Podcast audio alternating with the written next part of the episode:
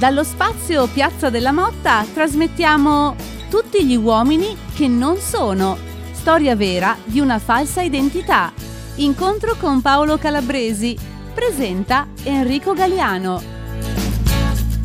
Eh, grazie che siete venuti nonostante questo improvviso, questa calata di gelo proprio, e resistenti. Eh, però guarda, era tutto prenotato stasera, eh?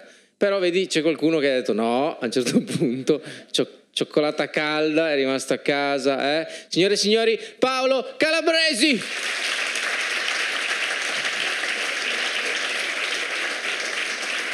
Buonasera. Che non è la prima volta che viene a Pordenone, ormai, la, ormai sei un veterano qua, sei stato al Teatro Verdi, sei sì. stato Fine. Già eh, un paio di volte. No, una volta sono venuto anche a vedere una partita di calcio. Quando il Pordenone ancora era nei piani alti. Abbiamo un tifoso qua, bene. Allora stiamo presentando, presenteremo questo libro pazzesco, ragazzi, ve lo dico già, prendetelo perché riderete tantissimo e quasi sempre direte questa frase, mentre lo leggerete direte no, non l'ha fatto davvero. E invece ci, sì.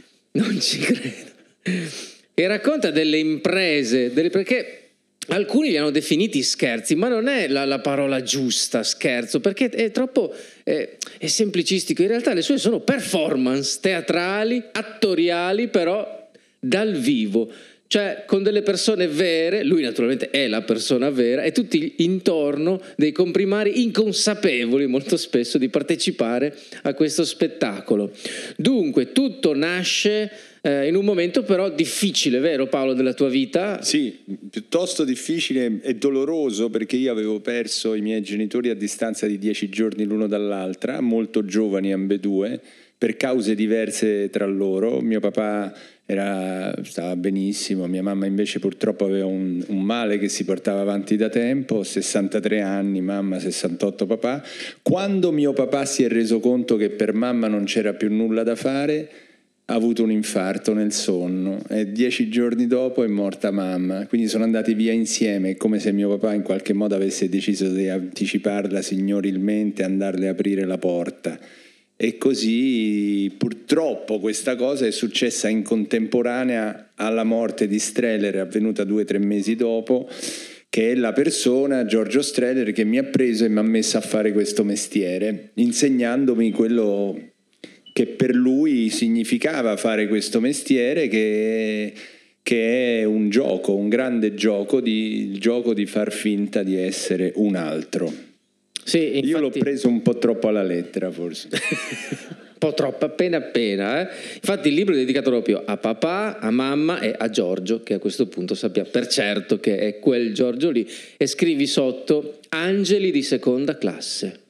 Bello. Tu devi sapere qua a Pordenone Legge siamo molto affezionati alla parola angelo perché eh, i ragazzi che seguono e fanno, come dire, proprio da angeli custodi a questi incontri hanno delle ali dietro, delle magliette che tutti invidiamo tantissimo, che vorremmo tutti avere, ma, ma sono non ti è stata introvabili. Data, no, mai. Eh.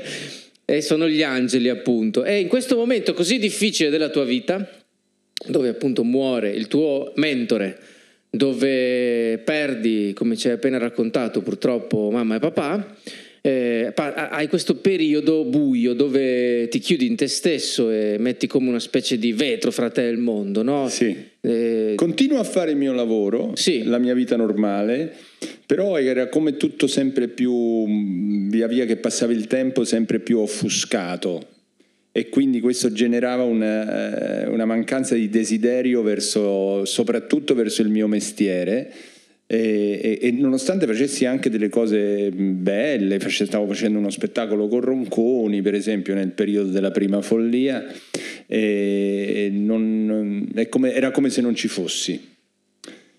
E sono tornato ad esserci quando casualmente, durante la replica di uno degli spettacoli di Ronconi, eh, al piccolo teatro di Milano, eh, ho visto che c'era una partita della Roma la domenica sera, quindi subito dopo la fine dello spettacolo. E il venerdì precedente alla partita, essendo la Roma ancora una delle cose che invece in qualche modo mi teneva ancora un po' frizzantello, eh, ho chiesto se, erano, se c'erano ancora biglietti, erano esauriti Eh, e quindi un mio amico mi ha detto chiediamoli a nome di qualcuno, dai proviamo a chiederli a nome di... Quei giorni usciva eh, casualmente eh, in Italia uno dei film di Martin Scorsese, di Martin Scorsese Al di là della vita con eh, protagonista Nicolas Cage. E Tenete quindi presente detto, il nome chiediamo... Martin Scorsese perché sarà un po' il tuo a un certo punto, forse sì, sarà, sarà, lui dopo. È tornato, sì, eh. mi ha punito, punito per tutto questo dopo. E, e, quindi ho chiesto i biglietti, a, a, a, ho deciso di chiedere due biglietti per me, per questo mio amico, a nome di Nicolas Cage, chiamando proprio il Milan, non avevo il numero del Milan, quindi ho chiamato il 12, allora c'era il 12, non so se ti ricordi, si chiedevano sì, i numeri sì. al 12 e, e, e, che, e mi sono fatto passare il, eh, il centralino, il centralino certo. c'era eh, la, l'inno del Milan, Milan, Milan, eccetera, eccetera, eccetera. Io mi risponde un centralinista, ho chiesto dell'ufficio stampa, e parlo con una signora e gli dico che ero questo Jeremy Chitman. Che la traduzione Chitman, è lo, eh, voi già ridete, ma in realtà è, è la traduzione perché io come pollicino avevo deciso di lasciare anche qualche qualche indizio. Cheatman, cheatman, cheat vuol dire truffa. Man vuol dire uomo, quindi ero l'uomo truffa, ero già diventato improvvisamente l'uomo truffa e, e, e, ho chiesto e ho detto che mi occupavo del soggiorno di Cage in Italia per quei giorni, quindi se ci fosse stata una partita di calcio magari lui sarebbe stato contento Facevi di assistere. lo gnorri in una partita. Sì, perché sapeva che gli italiani volendo. andavano pazzi per il calcio, quindi voleva andare a vedere. E loro mi hanno detto ma come no, c'è Milan-Roma domenica sera allo stadio San Siro e a questo punto io le chiederei di mandare un fax con eh, la richiesta. Sì, eh. Perché ricordiamo Già, l'anno anche, perché siamo Era il 2000. Era il 2000. Sì, non c'erano tutte queste tecnologie che ci sono oggi, quindi nel 2000 eh, un fax, io dico, ma boh, dove cazzo lo trovo un fax? E poi soprattutto cosa scrivo sopra il fax? Allora sono andato al piccolo teatro dove, alla, alla, sede della scuola quella che sta al primo piano lì dove avevo fatto io la scuola di teatro di cui ero stato allievo appunto del mio maestro e di altri e ho chiesto l'uso di un computer e ho scaricato da internet un, il simbolo di uranio eh, no, di Saturno, scusami, eh, e, e, ho scritto, ho preso questo logo di Saturno e sotto c'ho scritto Saturn Films Limited and Associated Inch. E già lì... Ci ho messo un po' di tutto. E già lì ti eri fregato da solo sì. perché avevi messo LTD eh, Limited e Inch che non dovrebbero... No, sarebbe cozzano, come, cozzano. Sì, sarebbe come SPA ed SRL sì, messi È come insieme, il calcio no? sui maccheroni, cioè è una cosa che non può, non può stare insieme, capi? I cavoli a merenda sono, cioè se tu sei LTD non puoi essere Inch, è come dire SRL e SPA. E già lì avevo sbagliato, però nessuno al Milan se n'era accorto, pensa. Eh. per cui sono andato con questo fax, ho mandato questa, questa richiesta, dopo ti dirò non più di 20 minuti, mi ha telefonato al numero che io avevo lasciato eh, la segretaria di Galliani, Galliani Adriano. Non so se avete presente zio Fester del, della famiglia Adams. Eh, e, e mi dice che il presidente è entusiasta di questa cosa e, e sarebbe molto felice di ospitare Nicolas eh, in questo evento. Da quel momento allora, la mia intenzione non era quella di fare finta di essere Nicolas Cage. Io volevo due biglietti. Volevo per vedere guarda- la partita. Volevo eh. guardare la partita, cioè non volevo niente più di questo se non che loro fanno partire il Milan, immaginate il Milan, del, il Milan, degli anni 2000, Berlusconi presidente, Mediaset, Drive-In, Striscia la notizia, il Milan del, della grande, il Milan dell'immagine del Milan, Era, c'era tanto Milan in quel Milan. e, Lo dici con una certa... E quindi, e quindi si sono giocati la carta dell'ospitalità alla grande star americana e anche Cage allora non era il Cage di oggi, era eh, il Cage con i premi Oscar, via da Las Vegas, Face Off eh, Birdie, stregata dalla luna, insomma aveva fatto tante cose belle ed era la, proprio la star. Quindi loro hanno sfruttato questa cosa facendo partire una macchina mediatica impressionante, annunciando la sua presenza, per cui a quel punto io non potevo fare più quello che mi ero pro- ripromesso di fare, Eh, cioè no. piamme sti cazzi di biglietti, entrare dentro lo stadio e guardarmi la mia Roma. Eh sì. Eh, o non andavo o se andavo dovevo sempre per forza fingermi lui e ho scelto questa seconda strada. Però era, era tardi, eh? era tardi perché era venerdì pomeriggio, la partita era domenica sera, io non avevo neanche poi considerato tutto quello che significava entrare in uno stadio eh, popolato da 90.000 persone, tanto di televisioni e cose, fingendomi Nicolas Cage. No, non- ero in uno stato di abbastanza particolare che mi ha permesso di fare delle cose incredibili. Cioè io sono cosciente di aver fatto quella sera una performance involontaria perché io mi sono buttato dentro questa scia di, di- di- di follie che più che altro mi erano stati, mi- mi- me le richiedevano, nel senso che a quel punto, una volta che io ho fatto la richiesta a nome di Cage, hanno fatto tutto loro, cioè mi volevano venire a prendere con la macchina, io rifiutavo le cose perché non volevo che mi scoprissero prima della partita.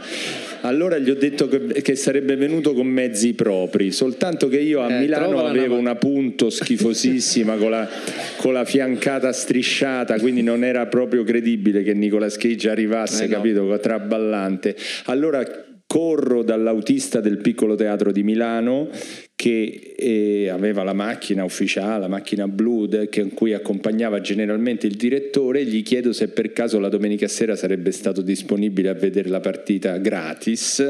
E lui per fortuna non aveva impegni istituzionali e il grande Vincenzo Franceschinis una persona straordinaria che aveva visto, aveva accompagnato Streller per tanti, per tanti anni e ora accompagnava il nuovo direttore Ronconi, per fortuna quella sera era libero, ha detto sì sì vengo, vengo, ci porto io, però gli dico sì però tu non devi parlare, cioè non devi parlare con nessuno, qualunque cosa ti chiedano tu accompagni Nicolas Cage, ah Nicolas Cage, Nicolas Cage, vabbè dico tu vabbè di niente, non, non parlare. A quel punto recluto anche 3-4 amici miei e gli chiedo di diventare guardie del corpo. Eh, vuoi che vai in giro senza eh, la guardia del corpo? Cioè, Eh. E avevano gli auricolari del telefonino, si facevano finta di parlare tra di loro così. Quando arriviamo allo stadio, la televisione, Sky, allora Telepiù, in diretta, il telecronista, potete andare a verificare, Massimo Marianella, inquadra la mia discesa dalla macchina dopo che, dopo che avevamo passato non so quanti checkpoint come se niente, come il burro proprio, avevano preso la targa, eccetera, quindi andavamo tranquilli. Scendo dalla macchina e, e in diretta il telecronista dice: Ecco, abbiamo un parterre hollywoodiano questa sera a San Siro. Qualcuno avrà certamente riconosciuto Nicolas Cage. e da quel momento la televisione ha detto che ero Nicolas Cage. Io ero diventato Nicolas Cage per tutta Italia, compresi eh, gli amici miei di Roma. Dicevano: Ma che cazzo? Chiamavano casa mia e chiamavano mia moglie e dicevano ma che cosa sta succedendo? Hanno scambiato, o è veramente Paolo, o è Paolo, ma e hanno scambiato Paolo per Fi- Fiamma, mia moglie diceva no, è che lui è matto, lascia perdere. Lasciate perdere, lasciate perdere, gli ha preso sta cosa, non so come finirà questa sera, io me lo ritrovo sicuramente a San Vittore.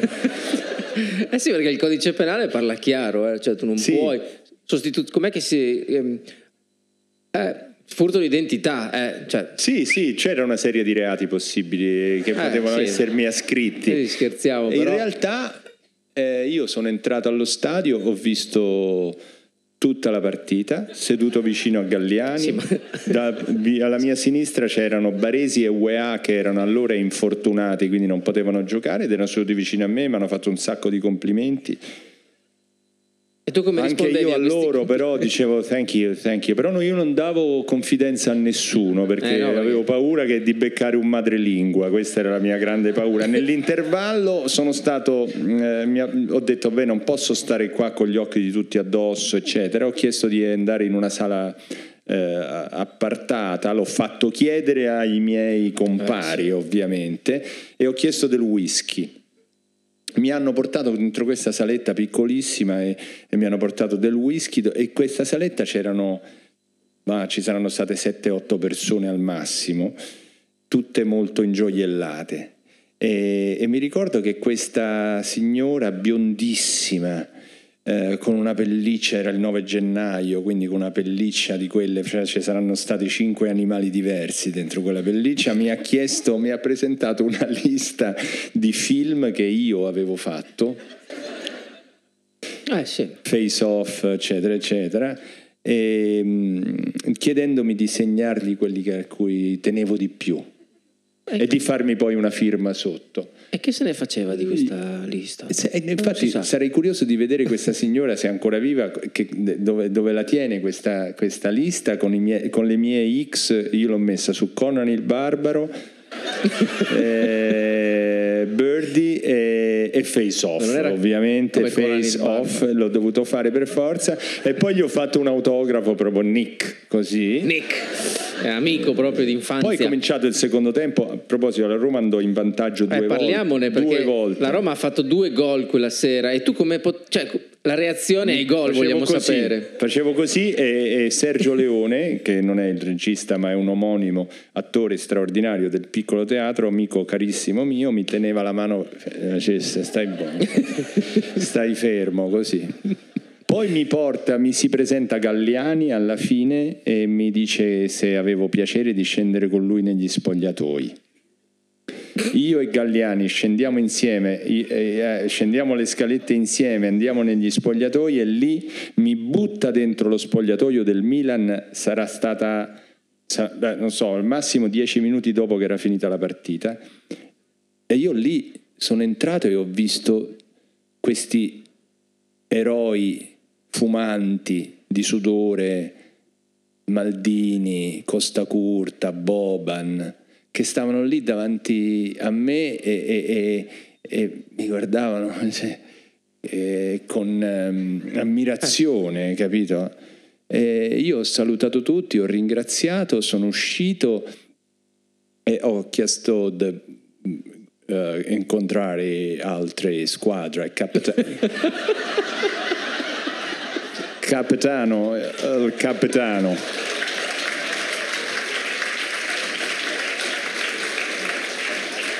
Un momento bellissimo.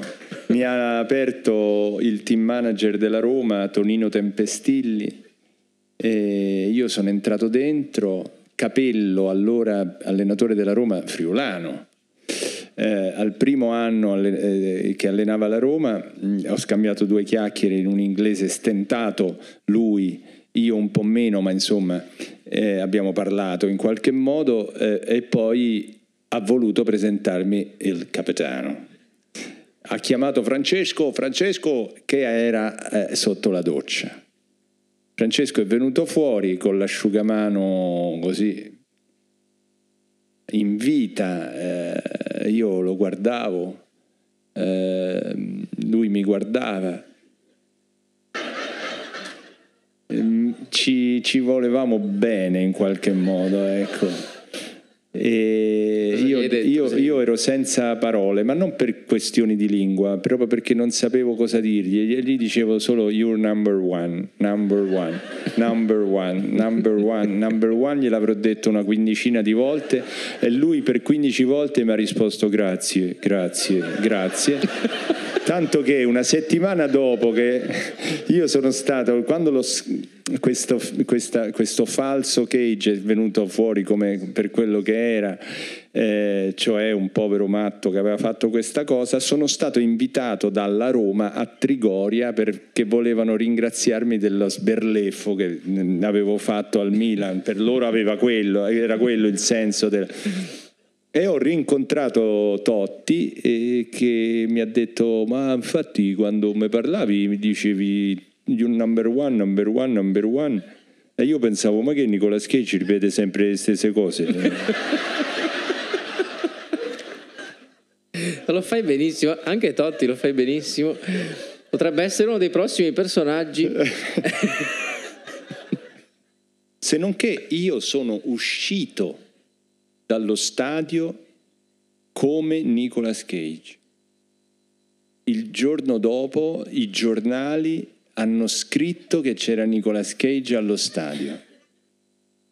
E questa cosa ancora mi sembra incredibile, perché io sì, un po' gli somiglio, gli somigliavo, ma non puoi credere che io lo sia. Se lo hanno creduto quel giorno voleva dire che le condizioni perché loro ci credessero erano quelle ideali, perfette, perché questa cosa, questa cosa si creasse in questo modo. Perciò ho riflettuto su quello che mi era successo e ho capito che io, oltre a vedere la partita della Roma, oltre ad aver conosciuto il capitano, oltre ad aver eh, in qualche modo essermi divertito e aver fatto uno scherzo, in realtà avevo fatto il mio lavoro. Avevo fatto finta di essere un altro. semplicemente l'avevo, l'avevo trasportato fuori dai luoghi deputati a farlo. Il teatro, il set di un film, l'avevo trasportato nel palcoscenico de, del mondo reale.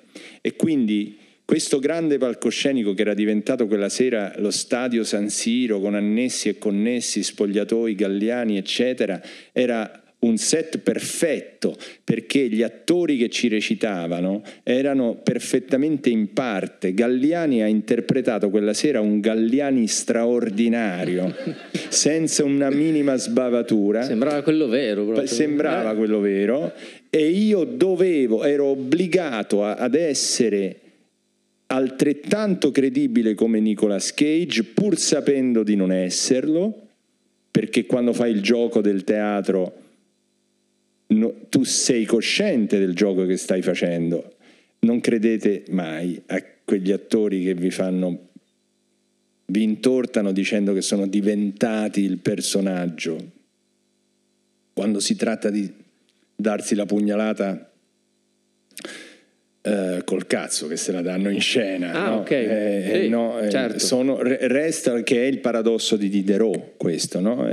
il, sanno e sappiamo tutti perfettamente che stiamo recitando. Poi possiamo attingere a delle, delle memorie, delle emozioni, delle, dei ricordi che servono a rendere più credibile il nostro lavoro, però tendenzialmente stiamo giocando a far finta di essere un altro. Quindi io quella sera sono sicuro che eh, sulla scia di quel dolore che avevo trattenuto, per molto tempo, proprio soffocato, eh, in qualche modo ho ricevuto proprio un regalo, un dono da qualcuno che non c'era più e ce n'erano diversi, quegli angeli di seconda classe, e un, e che fa, e, scrivo angeli di seconda classe, lo dedico a loro perché quel, mi hanno fatto il regalo di, di ritrovare la gioia di fare il mio mestiere nella maniera più pura possibile, così come Clarence, angelo di seconda classe del film di Frank Capra La vita è meravigliosa, per guadagnarsi le ali mostra a, uh, al protagonista James, Jimmy Stewart la, come sarebbe la sua vita se lui non fosse mai nato. Bene, tu hai leggermente introdotto prima anche un altro personaggio importante che entra anche nel libro, ma nella tua vita in maniera ancora più decisiva, che è, è tua moglie. Adesso c'è, c'è, da spiegare una cosa me, per, per, creare contesto. Stiamo parlando appunto de, degli anni, primi anni 2000, quando tu eri attore, sì, del piccolo teatro di Milano, ma non eri ancora, non c'era, non c'era, non c'era Boris, non c'era Smetto quando voglio, quindi eri ancora sostanzialmente uno sconosciuto, giusto? Per fortuna. E c'avevi pure un sacco di figli. Sì. E adesso ne hai qua. Quattro. Quattro, sì. ecco. E insomma, bisognava portare a casa la pagnotta, no? Tua moglie come reagiva di fronte a queste cose? Perché tu prendevano un, un bel impegno, no? Come la prendeva quando dicevi che volevi fare queste performance? Lei ha sempre avuto un, um, un atteggiamento scansonato, è come se già vedesse oltre tutto quello che io facevo. Siccome dopo questa eh, follia di Cage, io avendo riflettuto su quello che mi era accaduto, appunto come dicevo prima, avevo scoperto di aver fatto il mio lavoro, vol- ho voluto continuare a farlo in questi termini, cioè fingermi persone realmente esistenti in situazioni reali all'insaputa di tutti. Lo facevo parallelamente al mio lavoro perché col- con quello che mi piaceva di più non ci guadagnavo, perché io non lo facevo per la televisione, io lo facevo per me stesso tutto questo. Quindi facevo il mio lavoro normale, tra virgolette, i soldi che guadagnavo li spendevo principalmente per fare questi trucchi, per fare queste costruzioni. Avevamo quattro figli, mia moglie lavorava, ma non è che era, navigavamo nell'oro, nell'oro, non veniamo da due famiglie ricche, quindi vivevamo di di quello che, del nostro lavoro. E a, a, avendoci io aggiunto questo grande impegno psicofisico ed economico non è stato facile, tanto che i miei fratelli, gli amici nostri, i suoi genitori andavano da lei quando io come avevo poi ho cominciato a esagerare o mi sono cominciato a fingermi John Turturro, Marilyn Manson, un capo africano con cui ho incontrato il sindaco di Roma Veltroni, eh, ho fatto delle cose anche molto pericolose, eh, gli dicevano ma che cosa sta facendo Paolo Fiamma? Cioè, gli vuoi parlare, gli vuoi dire qualcosa? Perché siamo tutti molto preoccupati ed erano giustamente preoccupati. L'unica a non essere preoccupata era Fiamma e i miei figli che si divertivano come pazzi a vedermi vestito da capo africano improvvisamente. E lei rispondeva: No, se Paolo sente che deve fare questa cosa, vuol dire che deve farla. A costo di una fatica terribile perché gestire quattro bambini piccoli col marito che ogni tanto si mette in testa che deve andare a fingersi un cardinale andare al concerto di Gigi D'Alessio. Ha fatto anche questo, eh. Ha fatto anche questo. Perché poi quando leggerete il libro, e questa è la bellezza anche del libro, che tu leggi il primo capitolo e dici, boh, già, già, già il primo la prima storia è quella che ci hai appena raccontato, quella di Nicolas Cage. Dici, boh, dai, è già arrivato, non può fare peggio di così. E vai al secondo, vai a Jerome, e, e dici, no, e, e ogni volta eh, si alza sempre di più l'asticella, fino a che non la combiniamo. Gro, gro, su, al terzo tentativo la fai proprio. Si dice anche da voi farla fuori dal vaso? Sì, sì. Ecco. Bene, l'espressione giusta è proprio questa, perché tu hai appena nominato John Turturro e il nostro ha ben pensato di prenotarsi, o meglio di farsi invitare ai... Davide Donatello. e per consegnare il premio al miglior film straniero. Me l'ha chiesto la RAI, eh? me l'ha chiesto... La RAI.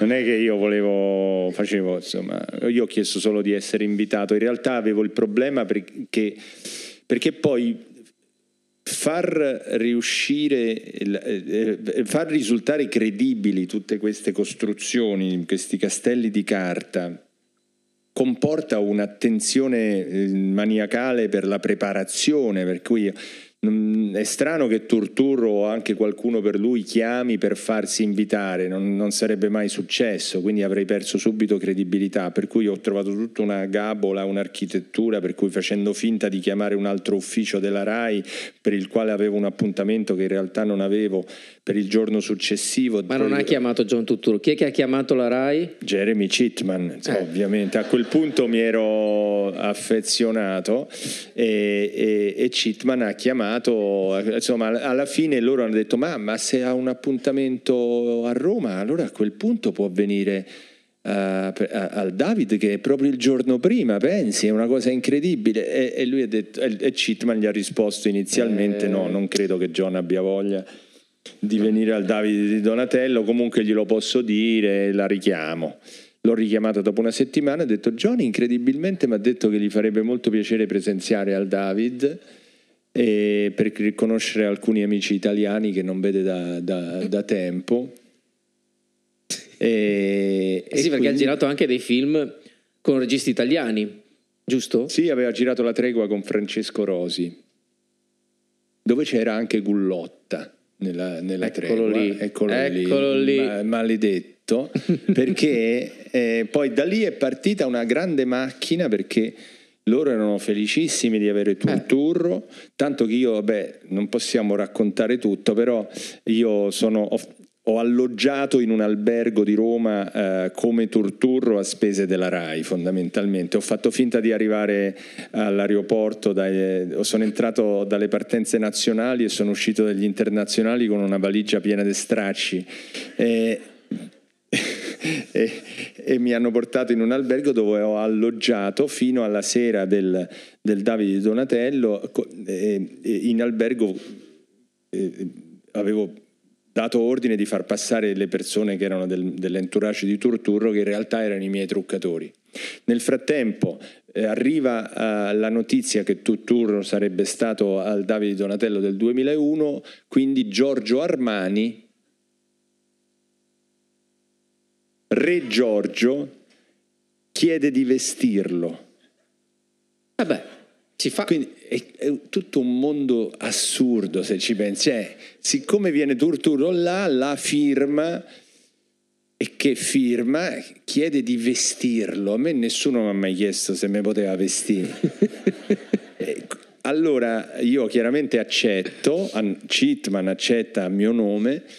eh, eh, la boutique di Armani chiama Chitman per chiedergli come facciamo a provargli i vestiti.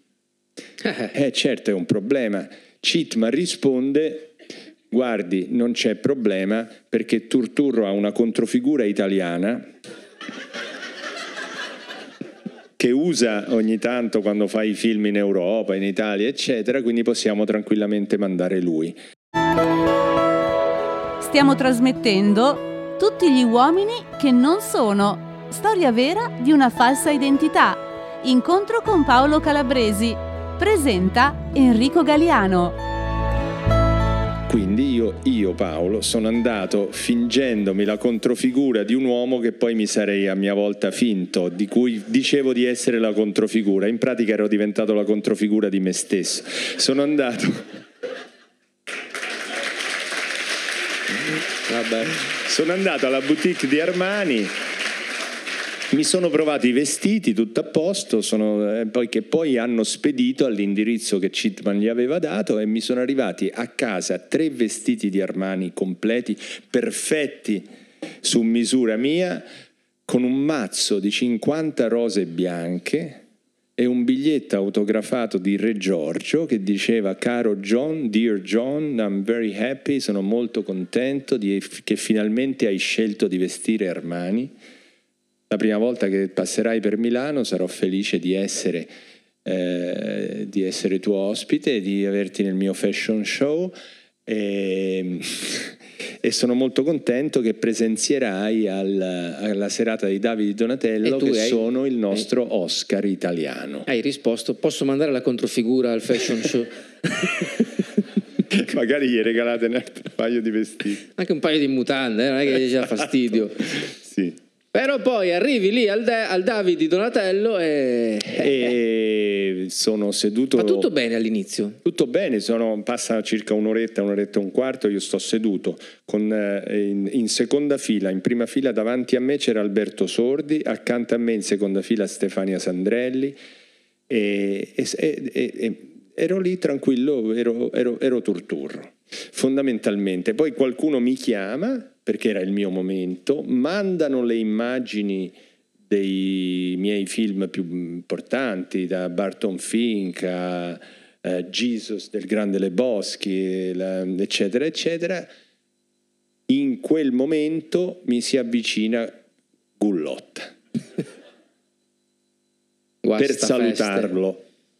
Si accorge che non ero Turturro e comincia eh, un po' istericamente a dire che non ero Turturro, per cui si crea il panico che, eh, che io fossi o non fossi, la gente mi si avvicinava a questa distanza, mi guardava mi guardava così da vicino affinché un autore del David mi è venuto vicino e mi ha detto scusi con grande eh, educazione mi ha chiesto scusi signor Turturro le devo fare una domanda. Lei è veramente Turturro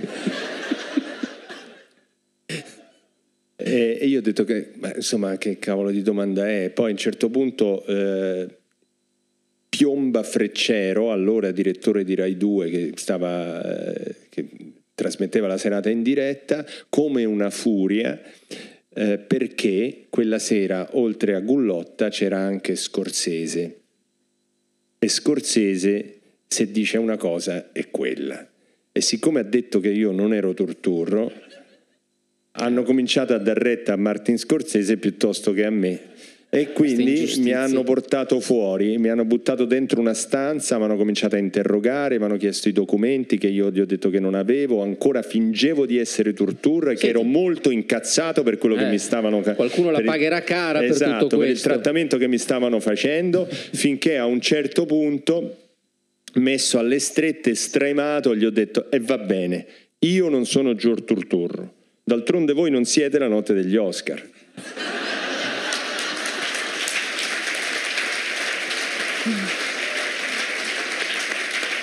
Era il minimo che gli potessi dire. E così andai avanti per molto tempo tra successi e insuccessi, perché ogni tanto capitava che mi, che mi sgamassero, ne ho fatte tante, in un primo periodo molto frequenti. Mi ero com- talmente affezionato a questo tipo di, installazioni che non potevo più farne a meno perché avevo la netta sensazione che in qualche modo mi avessero salvato la vita. Però come tutte le cose, quando una medicina ti fa bene e ti guarisce, poi diventi dipendente da quella medicina. E io sono diventato dipendente da questa strana medicina. Tanto che a un certo punto, come, come tutte le dipendenze, ho cominciato a sviluppare un certo rifiuto una suefazione, avevo uno strano senso di nausea, però allo stesso tempo dovevo continuare a farle. E, e l'asticella, come dicevi te prima, si alzava sempre di più a volte facevo delle cose molto divertenti che a raccontarle erano divertenti ma magari erano faticosissime come quando appunto mi sono finto un cardinale realmente esistente che tra l'altro era stato in odore di papato dopo la morte di Giovanni Paolo II e ho chiesto all'entourage di Gigi D'Alessio di conoscere Gigi e di assistere a un suo concerto. Il, questo signore che eh, se non eh, partenopeo diciamo con un accento spiccatamente napoletano ha detto che Gigi era felicissimo di questa opportunità e, e mi ha invitato prima del concerto ad andare nel suo camerino. Quindi io sono andato fingendomi eh, Oscar Andrés Rodriguez Maradiaga, arcivescovo di Tegucigalpa, vestito in abito por- porpora e abbiamo parlato di di spiritualità, di religione, io e Gigi. Ma che ti ha eh, detto di spirituale? Ha detto che lui era molto devoto mm. e mi ha anche mostrato una medaglietta che aveva al collo e mi ha chiesto, mi ha guardato furbo e mi ha detto lo riconosce, vero? Io ho guardato queste effigie e ho detto, mo che cazzo, chi è? mi faccia vedere meglio. E, ho girato la medaglietta e dietro c'era scritto Sant'Ignazio de Loyola. Per fortuna gli avevano scritto chi era. Ovviamente Sant'Ignazio de Loyola, ma lo sa cosa diceva Sant'Ignazio? Eh, diceva che non basta cantare al Signore, l'importante è cantare bene al Signore. Ma sono inventata lì e gli ho detto, e, e tu canti molto bene. Ci siamo salutati, io ho assistito al concerto per una ventina di minuti, inaspettatamente durante il concerto a un certo punto Gigi tra una canzone e l'altra parlando al pubblico dice questa sera ho conosciuto un nuovo amico e mi fa, mi indica, dice il mio nome, mi fa alzare in piedi e mi fa portare un microfono. Calcola che ero al concerto di Gigi D'Alessio in un eh, teatro enorme che era il Brancaccio di Roma, quindi 2500 persone. E mi porta un microfono e mi chiede di dire qualcosa. E a quel punto io ho dovuto benedire le folle. Sono tutte... sembrano cose...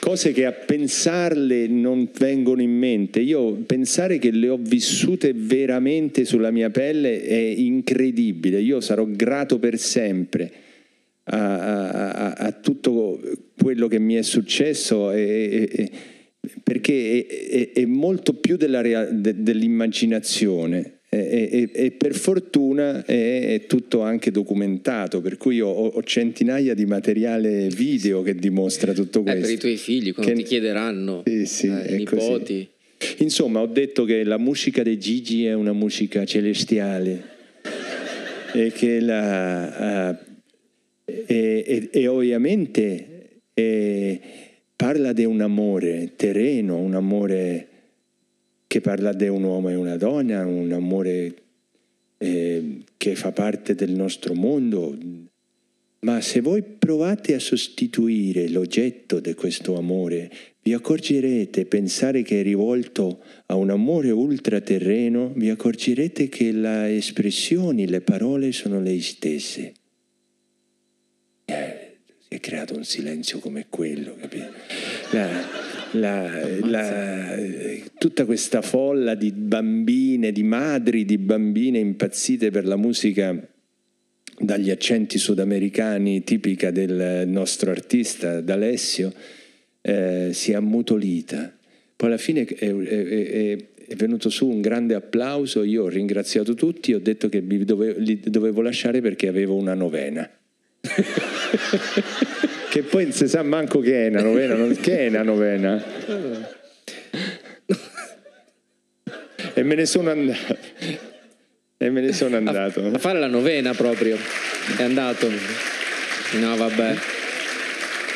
No, ma ti prego. Fa, fate un film di questo libro, vi prego, fate un film, però gli attori voglio che, si, cioè, voglio che ci sia il vero Nicolas Cage eh, che, che bello, fa te.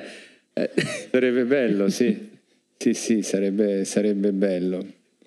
E vabbè, io insomma, però queste cose che ora ve, ve le racconto così perché come mi fa, mi fa sempre piacere raccontarle queste, queste avventure, sono talmente straordinarie. E, però non volevo raccontarle nel libro come facendo un'autobiografia, perché volevo creare intorno a queste una cose cornice. realmente accadute una cornice romanzata. Quindi ho immaginato che uno psichiatra tenesse una conferenza sul caso di Paolo C., un paziente avuto in cura anni prima affetto da sindrome da personalità multipla. Che non è così lontano dalla realtà, comunque, eh? No, Se vogliamo no, dirla tutta. Decisamente. Potrà succedere davvero. A questa conferenza assiste segretamente Fiamma che è la vera protagonista del libro. Non possiamo dire tutto, ovviamente. No. Eh, però perché così ve lo godete di più se, se, se, se lo leggete. Eh, però ecco, volevo mischiare eh, il vero col falso.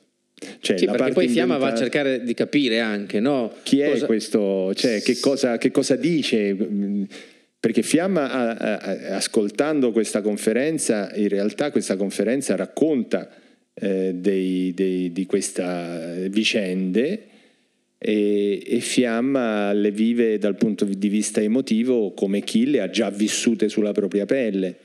E questa versione che lo psichiatra gli dà dei motivi per cui Paolo ha, tutto, ha, cominciato a fare tutto questo, ha continuato a fare tutto questo e soprattutto dei motivi per cui Paolo aveva bisogno di continuare a farlo per raggiungere quello stato di rifiuto che l'avrebbe portato a vincere questa dipendenza da questa piccola droga che si era auto eh, creato, eh, capisce delle cose in più di lui. Quindi ho voluto mischiare la parte. Ma secondo me l'hai scritto anche tu per capire, perché secondo me neanche tu lo capivi bene perché lo facevi. Ma hai scritto il che... libro per capirlo. È questa cosa che voi scrittori avete e che io ho scoperto che è straordinaria della scrittura. Io non la conoscevo perché io faccio un mestiere diverso, io prendo le cose già scritte, poi l'attore ovviamente le personalizza, le rielabora, eccetera. Però invece voi fate veramente un lavoro di creazione divina, cioè no, nel momento in cui lo fate, voi create... Eh, no, io ho avuto degli assaggi di questo ed è straordinario, veramente. Certo, adesso però la faccenda si complica perché il tuo volto ormai lo conosciamo tutti, non puoi più farlo adesso, oppure... Adesso adesso dici? Cioè, da adesso in poi, dopo eh, il libro? Secondo me te la butto lì, lo puoi fare, ma tipo negli Stati Uniti, vedi l'asticella che si alza, alla notte degli Oscar, eh? Io ce lo vedo, attore immaginario, non so, oppure un attore indiano, vero. India, un indiano, per Sì, esempio. seduto vicino a DiCaprio. Sì, sarebbe bello. Eh, ok, lo faccio, dai.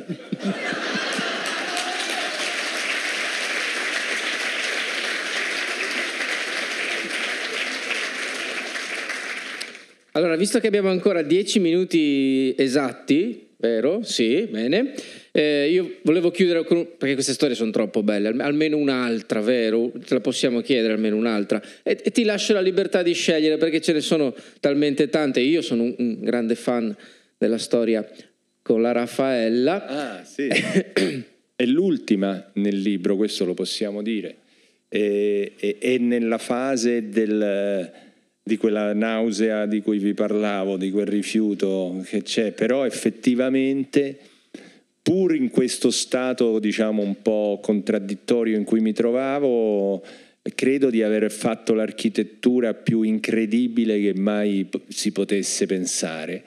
Era l'ultimo anno di Carramba che sorpresa, eh, come sapete tutti perfettamente di cosa si trattava, insomma, il programma che faceva rincontrare persone che non si vedevano da anni, programma perfetto, stra- lei di una bravura straordinaria e tutte le storie rigorosamente vere, per cui io dovevo essere al di là proprio della credibilità, ero, dovevo essere altrettanto perfetto, perciò eh, ho pensato di fingermi un ex cieco che aveva riacquistato la vista dopo vent'anni di cecità. La vista l'aveva persa quando, eh, già sposato con un bambino di tre anni, eh, che nel periodo della cecità, che poi lo ha portato a separarsi anche dalla moglie perché una volta diventato cieco era diventato anche insopportabile. Eh, la famiglia si sfalda e questo bambino all'età diventa un ragazzo e all'età di 12, 13, 14 raggiunge uno zio in Australia. Quando il padre, dopo molteplici operazioni, riacquista la vista, la riacquista senza aver ancora mai più rivisto suo figlio che si ricorda piccolo piccolo. Perciò sarebbe stato bello se la Carrà ave...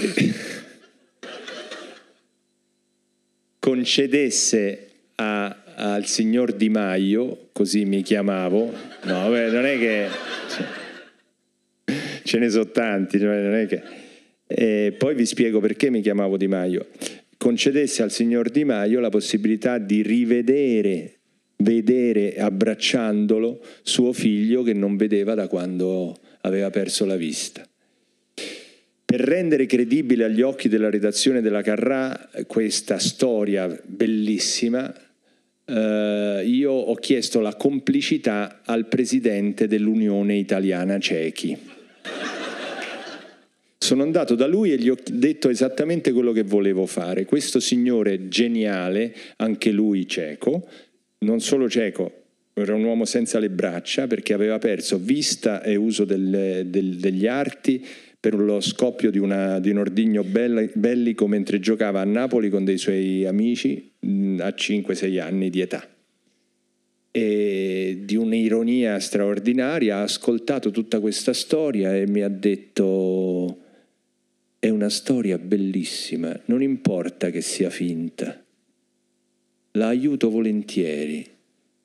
E io ho detto, ma davvero, ma è una cosa bellissima questa che mi dici? Sì, perché non vedo perché non si possa scherzare sui ciechi. Noi siamo gente come gli altri. Addirittura adesso ci chiamano non vedenti. A me la parola ciechi mi, mi, mi, mi piaceva molto di più. eh, però io, perché io gli ho chiesto, potrebbe chiamare la redazione della Carrà e dire che ha un vostro associato ha questa storia incredibile alle spalle, noi non abbiamo come Unione Italiana Cechi i mezzi per eh, pagare un viaggio dall'Australia a suo figlio, eccetera, eccetera, forse voi, anzi se vi interessa potete farlo. Lui mi ha detto lo potrei fare, lo farei volentieri, ma ho paura di rovinargli la festa, quindi le do l'autorizzazione di fingersi me. Non mi era mai successo che uno mi dicesse fingiti me, capito? Allora, ma gli do i miei numeri di telefono, la mail, la mia segretaria che se è tranquilla è fidatissima, le spiego tutto e, e, quindi lei è autorizzato a chiamare la redazione della Carrà o la Carrà stessa, veda lei, ma solo loro, eh, non altri, per fare, eh, allo scopo di fare questa cosa. E così ho fatto. Io per un po' di tempo mi sono finto il presidente dell'Unione Italiana Cechi e ho venduto questa storia alla, alla redazione del programma, erano impazziti impazziti, mi hanno, eh, eh, mi hanno, detto che era una delle storie più belle che avevano da, tra le mani da anni e hanno chiesto improvvisamente di incontrare il padre prima della diretta, chiaramente senza dirgli che gli avrebbero fatto la sorpresa, ma perché avevano bisogno di capire se era televisivamente appetibile come figura, se non insomma chi era questo signore, perciò si sono, eh, hanno chiamato il presidente dell'Unione Italiana Cechi e gli hanno chiesto se era possibile incontrare il signor Di Maio fingendosi loro una rivista medica interessata al caso. No, no vabbè. Pirandello era un pivellino in confronto. Ed era, io ho trovato questa una cosa straordinaria, proprio l'uso del mestiere del, della finzione, non è anche il mestiere dell'attore, l'uso del falso per fare del bene, perché loro volevano fare del bene, ero io che non stavo facendo tanto del bene. Però incontrano quindi il signor Di Maio, parentesi, mi chiamavo Di Maio perché so che qualcuno qua già comincia a voler, vuole sapere perché Di Maio, perché? Perché prima di iniziare tutta l'architettura e di chiamare la redazione della Carrà io dovevo trovare un figlio che veniva dall'Australia.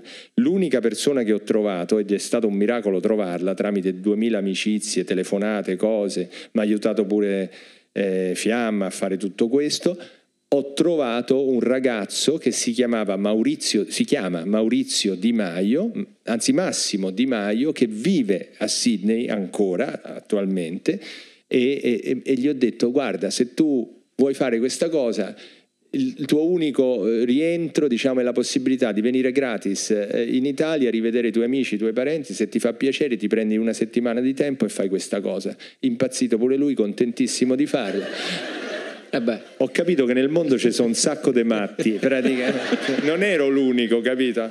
Alla fine quello mi ha detto di sì, perciò io dovevo per forza diventare suo padre, per cui mi dovevo chiamare come lui. Documenti falsi, elettrocardiogramma falsi, falsificati perché volevano l'elettrocardiogramma del signor Di Maio, perché il momento che queste persone si incontravano volevano essere sicuri che non pigliava un coccolone, capito? E, a quel punto va tutto avanti nella maniera incredibile. Incontro la redazione della Carrà, fingendomi lui. Era un uomo grosso, con gli occhialoni fumé, perché aveva problemi di vista ancora, cioè aveva riacquistato la vista, ma non è che stava lì come una lince, cioè ci vedeva e non ci vedeva. Grosso, grasso, una barba bianca, un, un omone grande, buono, un grande orsacchiottone con un accento meridionale. E questa signora della redazione che si fingeva medico mi faceva tutte domande scientifiche, mediche, si era presa qualche appunto evidentemente io rispondevo, mi ero studiato tutta la mia vita, che non conoscevo fino a una settimana prima, e, e a un certo punto capisco che mi vuole far parlare di mio figlio. Lo fa in maniera molto furba, senza farsi scoprire, e io a quel punto ci vado giù e comincio a dire che insomma eh, questo ragnetto che mi stava tra le braccia quando io ancora avevo il dono della vista, per me non aveva cambiato fisionomia, era rimasto mia, nel mio immaginario quello che era, è l'unico vero cruccio che ho e che difficilmente riuscirò a rincontrarlo, non so come, non so quando, eccetera, eccetera. E mi sono messa a piangere. E lei si è messa a piangere davanti ai miei occhi. E, e lì mi sono sentito una merda.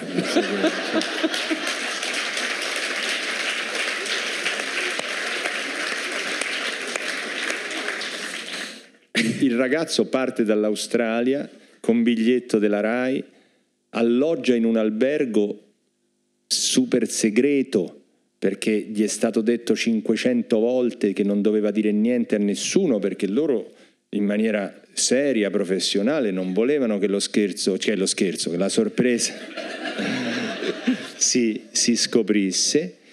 Quindi alloggiava ed era continuamente controllato per vedere che non uscisse e tutto quanto e la sera dall'albergo mi telefonava, mi diceva oggi ho fatto le prove con Raffaella e Raffaella si è commossa, ha detto a tutti che questa era la storia più bella che lei aveva tra le mani e che era contenta di fare l'ultima puntata di, Raffaele, della, di Carramba che sorpresa che, che si chiudesse con questa storia così bella. Devono fare elettrocardiogramma anche a Raffaella, secondo me. Perché... esatto. No, eh, non lo so, lì forse appunto eh, eh, eh, ho ricevuto un altro regalo perché il giorno che è iniziata, io sono, salto un po' di, di passaggi ovviamente, sera della diretta televisiva, sabato sera, via Teulada, no, era l'auditorium della conciliazione, grandi luci, emozione, io seduto in terza fila ero stato invitato tramite il presidente dell'Unione Italiana Cechi a, a, a vedere eh, questo spettacolo di Carramba che sorpresa, quindi fingevo di essere ignaro, ovviamente. Prima della diretta Raffaella viene giù, come faceva, mi hanno detto poi, qua, praticamente tutte le sere si andava a cercare le sue, le sue vittime senza far scoprire che, che, che, sarebbe poi stato lui o lei di turno a essere poi portata sul famoso divano no? che lei teneva al centro della sala. Quando eh, è venuta lì ho visto chiaramente che mi ha lanciato un piccolo sguardo come per capire, ecco, lui è la persona che poi dovrò in qualche modo prendere con me, mi avrebbe, se, se non fosse successo qualcosa, preso, trasportato, detto signor Mario venga con me, mi avrebbe detto, mi avrebbe portato sul divano, mi avrebbe raccontato lei la mia vita come faceva con tutte le sue le persone eh, a cui faceva le sorprese e a un certo punto mi avrebbe detto perché suo figlio oggi è qui dai, dai, dai, valzer suo la cosa ci saremmo abbracciati io e questo ragazzo e, e credo che quando si sarebbe scoperto che era tutto finto,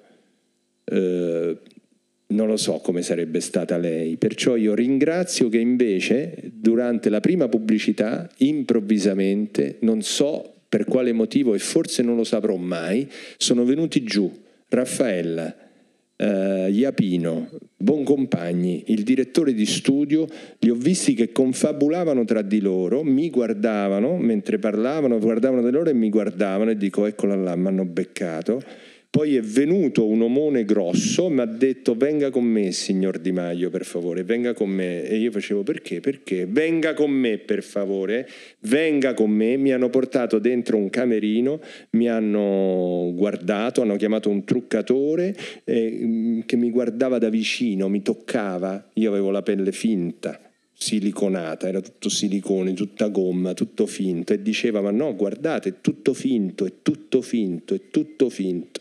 Queste parole tutto finto io ancora me ne ricordo perché effettivamente era proprio tutto finto. E mi hanno scoperto, hanno chiamato la polizia, è successo un casino, lasciamo perdere, lasciamo perdere quello che è successo dopo. Paolo Calabresi tutti gli uomini che non sono storia vera di una falsa identità.